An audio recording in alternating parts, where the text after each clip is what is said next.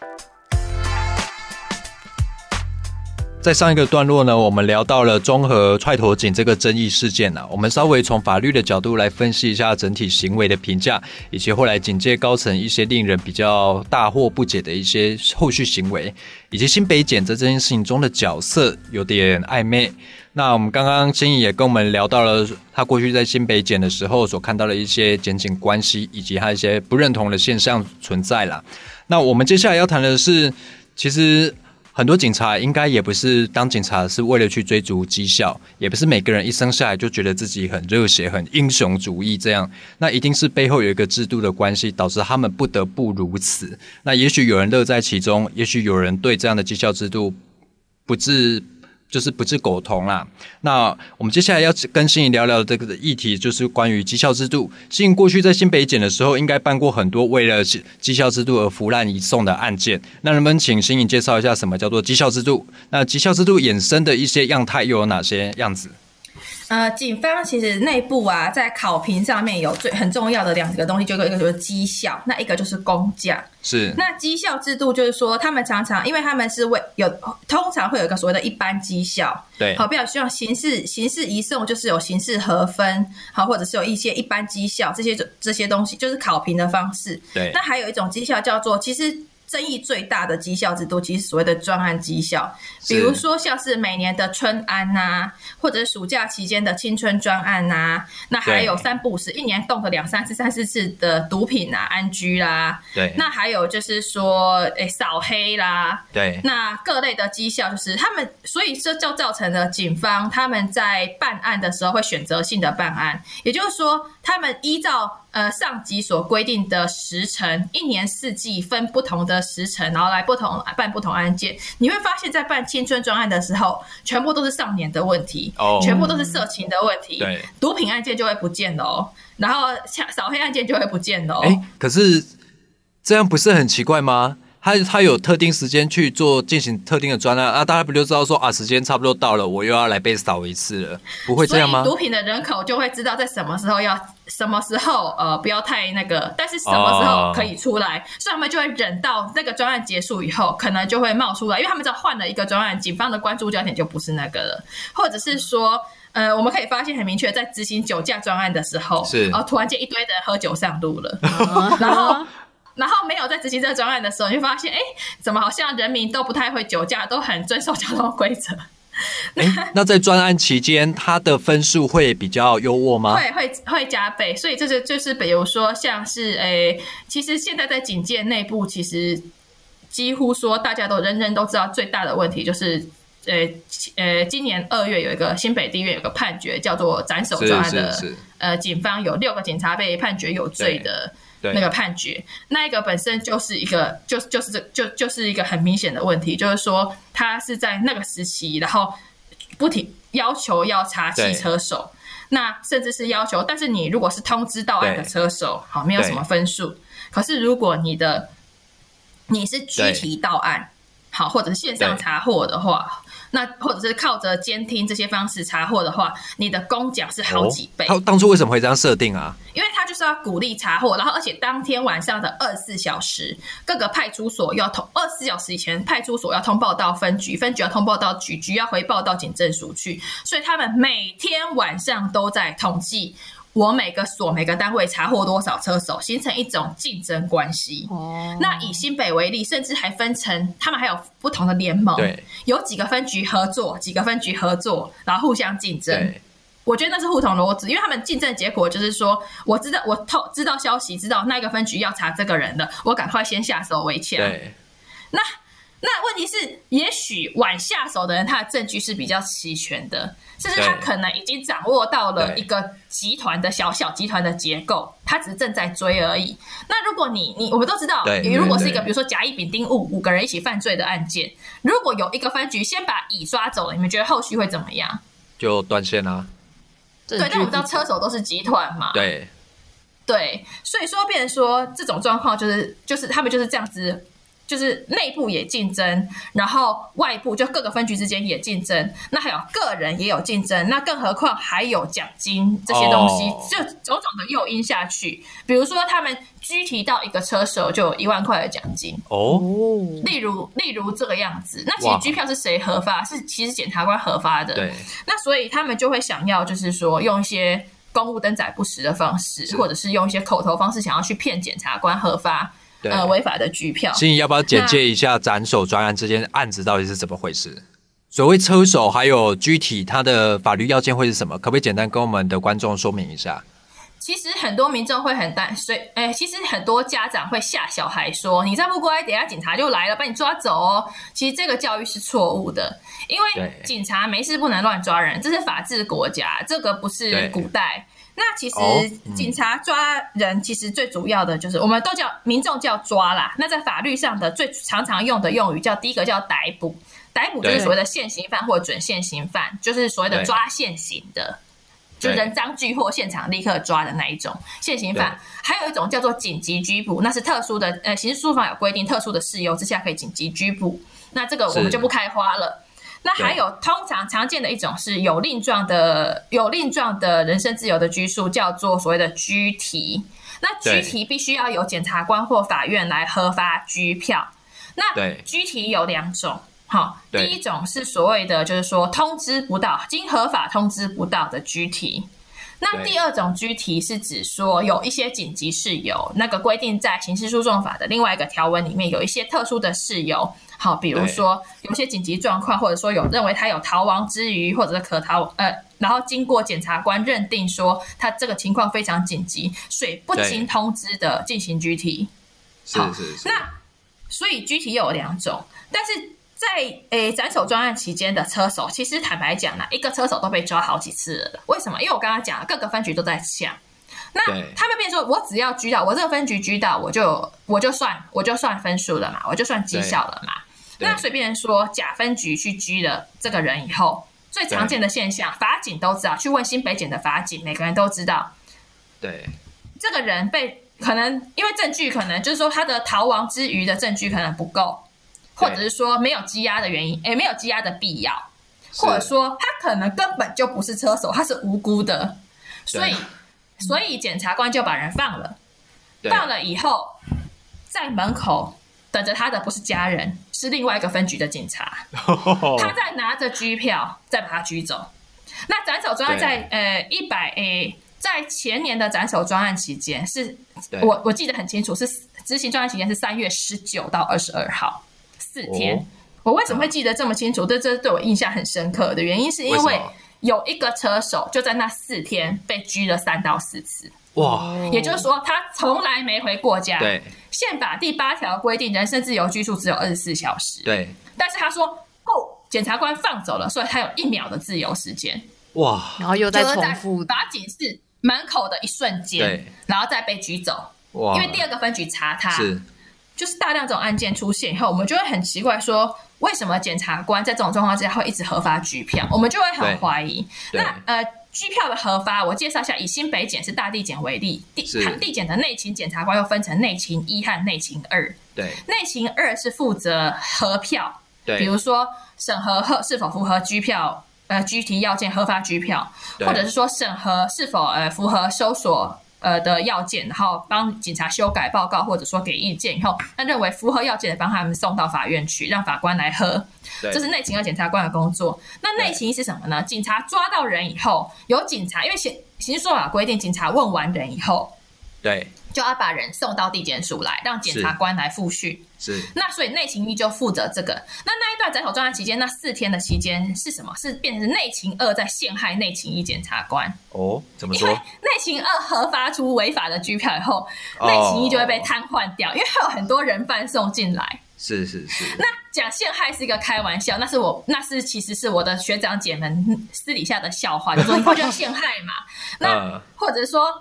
那讲好听点，就是说被骗了以后，就是害惨的，就是内勤一检察官。然后有的时候有很多有，就是内勤一检察官有时候收到时候就很很担心，因为其实心里面也怀疑说，这个拘提到底是不是合法的，因为一直反复被拘，感觉又怪怪的，哪里又说不出哪里怪。对，因为没有看过完整的卷宗。对，所以这件案件其实是，呃，坦白讲，其实是我就是当时我在那一年的三月中的时候，因为我承办，其实我起诉了蛮多，我起诉了好几十件的车手案件呐。对，那因为正因为承办了不少的车手案件以后，我就发现有一两件案件。中发现有一些问题，卷宗中发现问题，那因为这说来话长，就不再说，就不深入了，因为太深入了。对，那呃，如果大家有兴趣的话，可以去看，就是为绩效而疯狂，就在也是在你们专栏里面的文章。然后警戒侦查实务的骗票秘密上有分上和下，就你今天只能介绍在名人堂文章，不能介绍在其他媒体上的文章哦，不然要请我吃庆记嘛？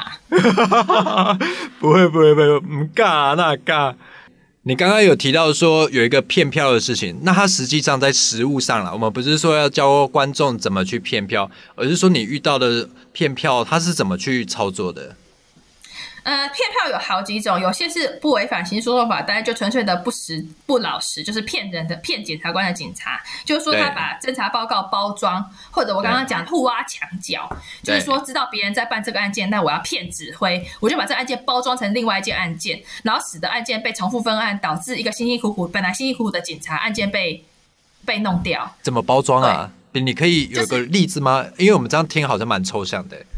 比如说，要求证人不准跟检察官说：“哎，你已经在其他的检察官或其他警察那边做过证了。”那就会导致这个检这个检察官，或者是这个，或者是像像被诶收到这个指挥的相月主任与主任检察官，他们根本不知道这件案件，呃，已经是其他的检察官在指挥了，甚至或者是其他地检署在指挥，或者可能是其他，有可能其他地检署已经上线在监听中了，有可能不不不无可能，或者准备要搜索了，那他就要求证人不准说，甚至更荒唐的事情是，警察从来没这么勤劳过，但是会很勤劳的主动跟警。主动请缨要取代法警来暂停，就是在检察官侦查讯问的时候，在在这个证人的后面借呃借护他，然后就有检察官在等到就是故意想办法把这个警察支出庭，叫他你出去不用你了，然后这个证人就偷偷告诉检察官说我在别的案件已经是证人了，然后类似这种，所以检察官非常生气嘛。那因为检察官一气之很非常生气，那生气的结果是检察官就。说以后就不收这个分局的指挥了，这新闻有爆出来呀。哦，结果最后，嗯，我们新北检的上级却把它和谐掉了，和谐掉了，就说啊，一切都是误会一场。但是其实没有误会。哦，那类似像这类状况，就是要这个叫所谓的骗指挥，或者是他他就是单纯的在诶这个报告上面写一些有的没，或者要求证人隐匿事实。对，那这些事情不一定会构成犯罪，但是更常见一种是因为。年轻一辈的司法官受到的教育就是说，以书面、以证据为主。对，没有证据，原则上不会乱相信。因为这也是学长姐，像我在司法官学院受训的时候，我有非常多的实务老师，也有非常多的讲座，一再的耳提面面告诉我们说，不能随便乱相信任何人。不只说不能相信被告，不止不能相信证人，不止不能相信告诉人，也包含不能相信你身边所有的人，包含你们，对，对对对，不能相信你身边所有人，其实就是包含，即使是你的，即使是有些司法警察，你要观察他，他到底是不是可信的人，对，好，因为这就是人性嘛，这个说实话就是这个样子嘛，所以其实我觉得法律人还蛮悲哀的，从小到大，呃，从开始念书到后面都被教育的不能随便乱相信人，只能相信证据。是是，只能相信证据，而且证人要拒绝后面有法定程序，要拒绝后要怎么样讲的话才能相信。是，然后而且也就算他拒绝后，也不一定能相信，因为他有可能伪证。对，所以说我们就是被教育的需要，所以才会需要补强证据，需要很多证据去佐证一个事实。这就是为什么很多乡民说，像很多乡民都会说啊。键盘法官有吗？都说啊，这个人就该死，抓到以后就立刻丢石头让他死，直接枪毙好了。可是为什么最后的结果有可能是不如乡民的意愿望，是无罪的原因，是因为我们不能相信没有依据的东西。那香敏都相信新闻看到就是证据啊，所以这就是媒体要反省的啦。还被你反呛一军这样，对，要丢回去，这是媒体要反省。所以说，在这种状况之下，变说。我们都被这样教育嘛，从小到大被这样教育。那还有一个东西是最严重，所以我们就会要求他们要书面，要纸本，要有至少要有个笔录，要有个什么东西。那这个时候怎么骗？最好的方法就是公务登载不实。公务登载不只是什么？公务员，因为我们公文书是大家收到一个公文书的时候，比如说某某县警局的或某某市警局的函文，或者是某个呃政府新北市政府的函，你们会不会相信这个函文的内容？民众会不会相信？你们会不会相信？哎，我刚才顺着你的话说，不能轻易相信任何人啊！哦，公 文书啦，收到公文书的时候要不要相信啊？你们觉得？应该还是会信一下啦。我我说的不是诈骗集团的那个、哦那种文书啦，我对说的是正式的公文啦，有盖局长印的文书，比如说说叫你要罚款的啦，你会不会相信呢、会啦会啦会啦会啦，会啦会啦，信啦所，以这些就是公文书嘛。那对。那我们知道，就是因为公文书具有很高的很高的公信力，所以诈骗集团才会去仿造嘛。对。然后来骗嘛，因为它有具有公信力嘛，所以我们国家为了保护这个公文书的公信力，会要求公务员必须据实登载。对正因为刑法有呃公使公呃公有公务员登载不实罪的这条罪名，用这条犯罪去保障了公务员会据实登载的义务，所以因因此民众才会去相信公文书的真实性。对那所谓的登载不实，指的就是说，警察他呢，诶，就是说，比如说最常，我刚刚不是讲到具体有两种中的第一种嘛，是指通知不到嘛？对。那他没有合法通知，或者根本不存在通知书，哦，那他就登载创造一个文号，说我有通知你，请你对检察官核发拘票给我，但事实上根本没有这个通知书，根本没有合法通知。哎，那个其实是有，其实是说来话长，你们这样时间可能不太够。对，很多肯定不够，那其实就是一开始的时候，其实会发现的原因是我在卷宗中的一张相片发现，就是有疑似有做手脚，就是把一改成二的痕迹。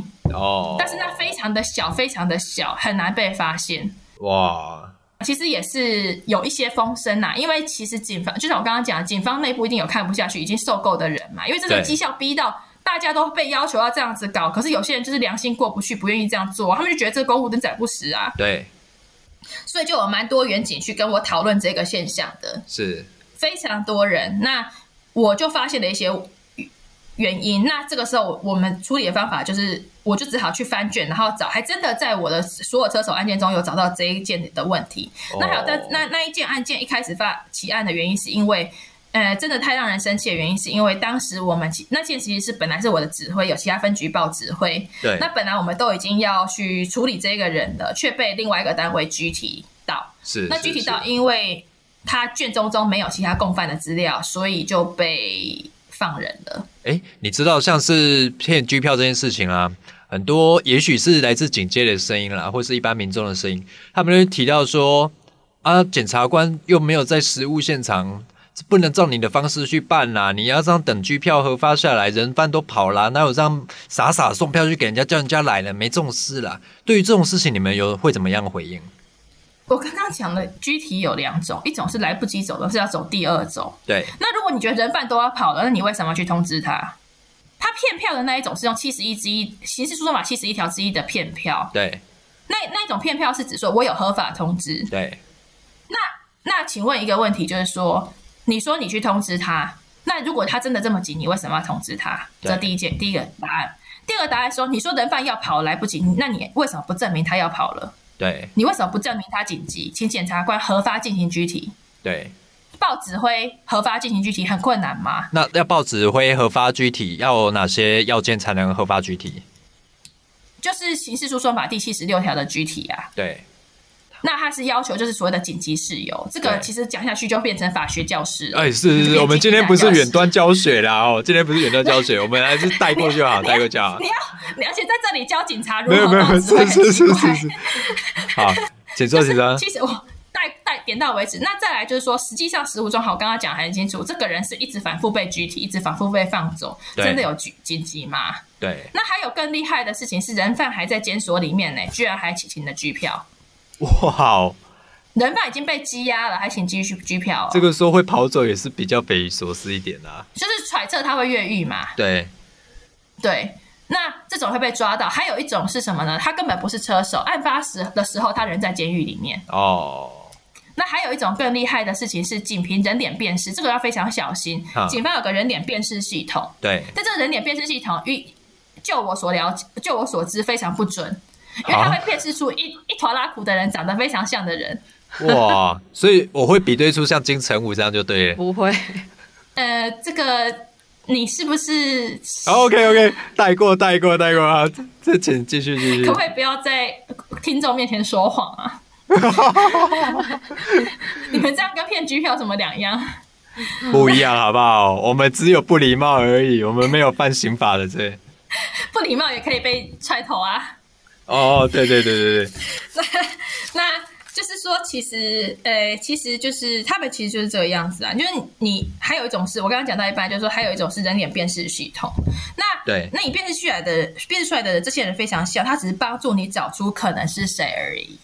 对那你必须要，比如说，你可能要向地检署申请核发通讯调取票，要调取他的呃通通联位置、基地台位置等等的，对来来判断他呃那个时候的位置是不是符合。可能要去访问，就是说可能要去调查他住的社区以及他出没时候，沿线找路口监视器来判断是不是他。比如说他领完钱以后，他骑着一台车跑了，那这台车的车主是谁？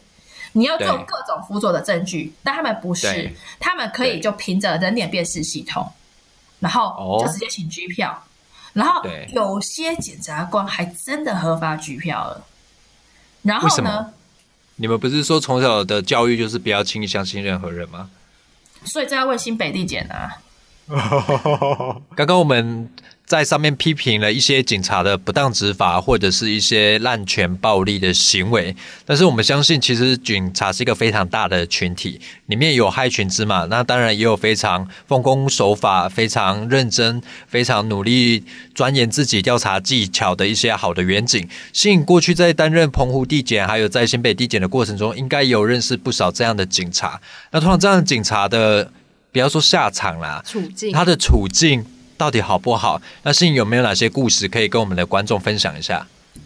嗯，因为你们要求说一定要介绍你们的专栏文章，这你们逼我，那因为我不想要吃气剂，所以我就只好，所以我就还是讲一下，就是有两篇文，呃，实际你们要如果要实际案例的话，其实有两篇文章，哎，其实不止两篇，蛮多篇有都有提到，但是有两篇是直接有点像是叙事性的，像是轻小说方式在写的是，还记得这身制服的初衷吗？从一位锲而不舍的远景与之笔谈，呃，说起。那还有一篇，还有一篇是忍一下三年关两年满，一个在技巧与侦查魂间挣扎的警察故事。那这两件案件，一件是一个小小的窃盗案，那一件则是诶、不算是小小的，算是因为后来那个被告被判了很重的刑罚，那个是枪炮的案件。那是那除此之外，其实在过去我在彭检担呃担任检察官时期的时候，也是有有几件案件，应该大家都有一些嗯呃新闻上有一些报道，就是乡长的儿子把人杀的那一件案件，东昌营区案。是是，那还有是一件是嗯海巡撞船案。对那还有，当然还有非常多，像我的好我的好朋友，其实承办了，呃，他是承办了非常非常多的毒品专案。好，那这些专案其实，诶，之所以说好的原因，是因为它像一个肉粽似的，把至少有好几层的结构有抓出来，而不是单纯的只抓那一个口袋里面有零点零几克的那种那种小那种就是持有毒品，而是而是有真的去抓到呃好两三层的贩毒的案件。那还有就是也有一些有有好几位呃朋友他们办的环境犯罪，就是说比如说国土案件，对那就是说这种案件其实很困难，因为你要光是要查怎么个污染环境啊，哈，或者说对还有一些是说。还有很好朋友查专门查采盗采查盗采森林这些的案件，那其实这些案件中，其实呃纯就这种案件中，其实有的时候他们还是很生气，因为一个团队中一定会有老鼠屎，会有很差劲的警察在拖后腿，但是一定也有很好的警察，本非常认真的就是在积极营营在做事，呃，在呃不不求回报，不求积极营营的在做事情。就是说，不是积极营营升官，不是积极营营公奖，而是真的就是想要把一个案件好好的做完。但是像这样的警察，他们因为我刚刚提，我们刚刚不是有提到绩效，有提到公奖，对那有有提到英雄主义的升官路，因为这些案件，我刚刚讲的这些案件，很显然都是没有什么呃没有什么镁光灯的，就是也就是你们媒体的问题呀，不报啊，对不对？你们只报新会好好检讨，好不好？对不起，对不起。就是，然后你们啊，其实事实上，警方公关也不会给你们这些故事，因为这些没有热点，没有你们点阅率，对不对？你们不想要太穷的话，你们就要点阅率嘛。那所以就是说，这种状况之下的话，变成说他们没有没有办法，而且你看长期的铺好一个案件的公奖是什么样子，但是我如果抓一个酒驾，就两只嘉奖。对，那在这种不断的累积的状况之下的话，你认为大家会选择好速成型的办案，就是说啊，赶快抓一个身上持有毒品的，我赶快看到有人卖毒了，赶快去把他抓起来，不管集团了。对，还是会想，你觉得他们会想要这样做，就想要只抓速成的案件，还是会想要拖个一年半载？你知道这个会让我们想到在媒体业的状况会是这样。我去写一篇很快速、很及时的稿子，就算我内容没有做仔细的查证，我的论述可能也有些。逻辑不是很多，逻辑不是很紧实、很严谨的状况下，那可能会遇到的情况就是，这样的文章很多人看哦。对，那你好好做一篇调查报道，写一篇非常的重磅、非常具分量的、非常深入，然后非常扎实的专栏长文，但你的流量反而不多。那所以这个状况就回应到紧接着的状况是，我认真去做。做去做调查，然后认真去铺线，认真去抽丝剥茧，但我最后得到的工奖居然不比做蓝道酒驾的工奖来得好，甚至是差不多。那当然，大家一定会选，一定一定会选择比较简单的方式嘛。既然目的都是一样的话，大家一定会选择比较阻力比较短的路走啦。对，我觉得类情况有点类似是这样子诶。有尔写一篇，当背后枪声响起，作秀才能升官的警戒歪风及时秀。很多好的警官，其实，在警官界也是这样。其实很多人，其实我之前很，我们其实警界都会讽刺警大叫做龟山大学，简称龟大。那原因是因为他在龟山大学，在龟山区。对。那为什么很多基层会跟警官有这么大冲突的原因，是因为好的警官升不上去，所以他们眼中看到的都是那一些在台面上不知道在做什么啊，就是作秀作秀的一些警官，或者是说根本不了解。侦对于侦查学没什么研究，然后每天聚在一起批评检察官不懂第一线实务，但其实自己才是真正不懂第一线实务的人。你们看过哪一个局长或分局长冲第一线吗？也没有。有冲第一线。那个被批评的检察官是你当事人吗？呃，很多人，所有他是批评整个检察体系啊，对，批评整个检察官。而且我现在已经不是检察官了，我就不懂为什么我辞职还要被批评，我就不懂啊，都已经不是检察官了还要被批评，真的很倒霉。救苦救难啊。然后。闻声救苦，但是坐在办公室里面这些高官，什么时候会去第一现场呢？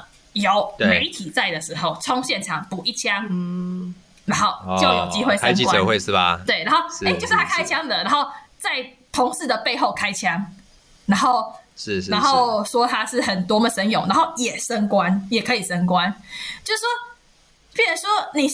根本其实老实说，这整个文化就是这个样子，就作秀红人升官文化，然后英雄主义，然后民众其实还有个很大的原因要检讨的背后的原因，就是其实也是在于你们媒体。还有人民的法治教育不足啊，还有就是说人民很容易被撩动，却不去判断一件事情。对，就是比如说看到有人错做错事情就该死。对，可是去然后觉得好棒，就是有种报复的快感。对，我觉得也有可能是现代社会中大家压力太大，无处发泄。大家都来名人堂留言区发泄啦。对对对，我们提供一个发泄的园地。对对对对。比如说说说我和陈忠元是法盲吗？对对对，哇，这个侦办过很多案件的检察官是法盲这样子啦。哈。哎，如果你们没有跟我说，我还我还没有注意到，因为我们其实都已经不在乎，就是当过检察官的人和现任检察官其实都已经不在乎民众的批评。你们看那个网络上还有人说我是小混，因为我把一个有一个滥诉人，把他滥诉的案件，他告一直告无辜的人，然后我就当以前就不起诉了，或者直接把案件，因为他没有告特定的人。告了一堆学校，比如说澎湖科技大学，类似类的，就把他签结了。然后告的人不起诉了，他就在网络上面说我们是不，我和一群同事是呃不卫生、不健康，然后的司法小混混，无卫生、无健康啊那呢？然后我们我们都已经习惯了，所以其实也可以跟所有的反对名人堂的读者讲说，就你们在下面的留言，我们真的不在乎。哇，呛瞎了，呛瞎！还好他现在不是检察官了。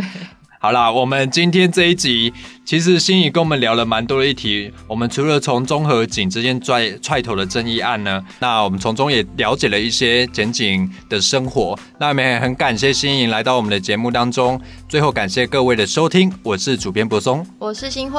嗯，刚刚你们叫我要讲德文，所以我就说再见，cheese。那 cheese 不是呛虾，是德文的再见。我想说你要这么杀，最后叫人家去死，好不好？cheese 是德文的再见，大家不要误会。再次感谢各位的收听。拜拜，拜拜。